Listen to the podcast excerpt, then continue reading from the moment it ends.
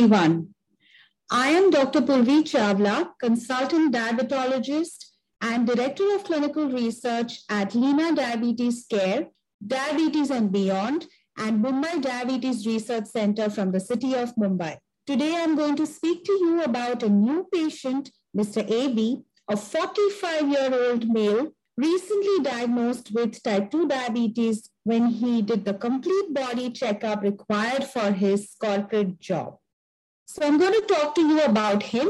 And uh, well, upon a complete evaluation that I undertook for this patient when he consulted me, like any physician would do for a new patient, we noted that this patient had other comorbidities as well hypertension, dyslipidemia, and obesity.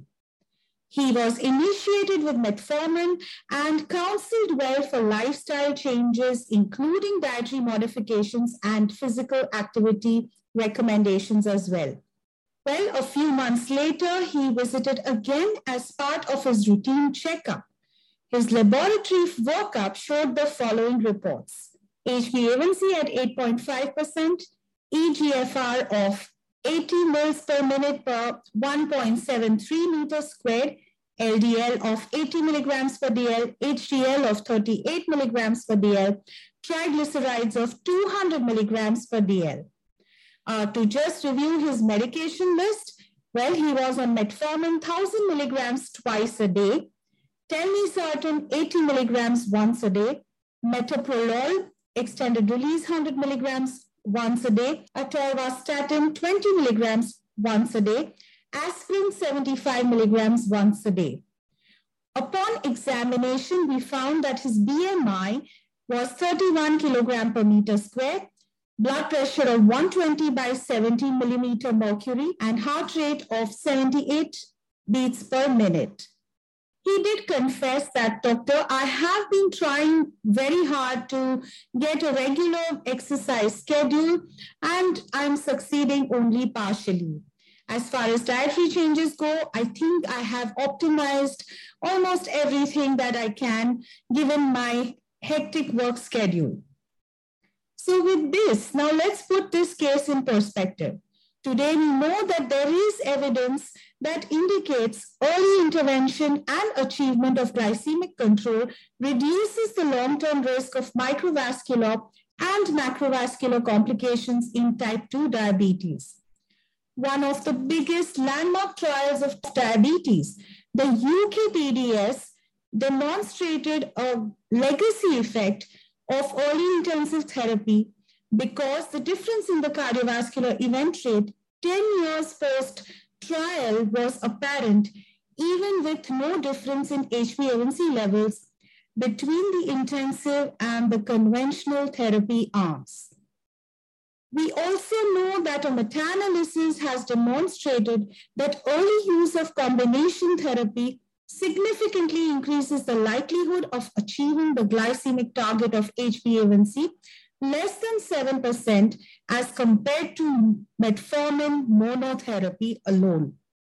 Well, ADA and EASD guidelines clearly recommend that first-line treatment should be with a dual combination and an SGLT2 inhibitor as the first post-metformin treatment in patients with established cardiovascular disease, chronic heart failure, or chronic kidney disease, especially so for patients with HbA1c more than 1.5% above the goal at the time of diagnosis. This is pretty similar to the case I just described of Mr. AB. His HbA1c at 8.5% and the presence of comorbidities of hypertension, dyslipidemia, as well as obesity clearly show that a combination therapy with empagliflozin and linagliptin with complementary mechanism and pleiotropic benefits may be a very suitable option for him.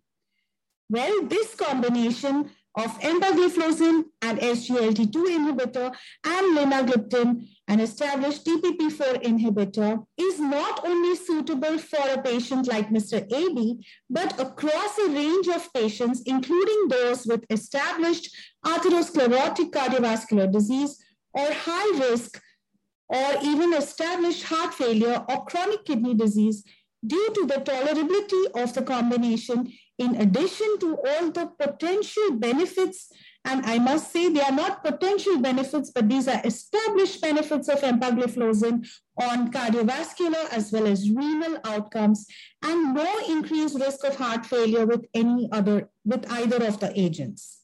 According to another study, early achievement of HbA1c goal less than 7% with empagliflozin and linagliptin could be achieved could help achieve the target of HbA1c at 12 weeks as compared to monotherapy alone.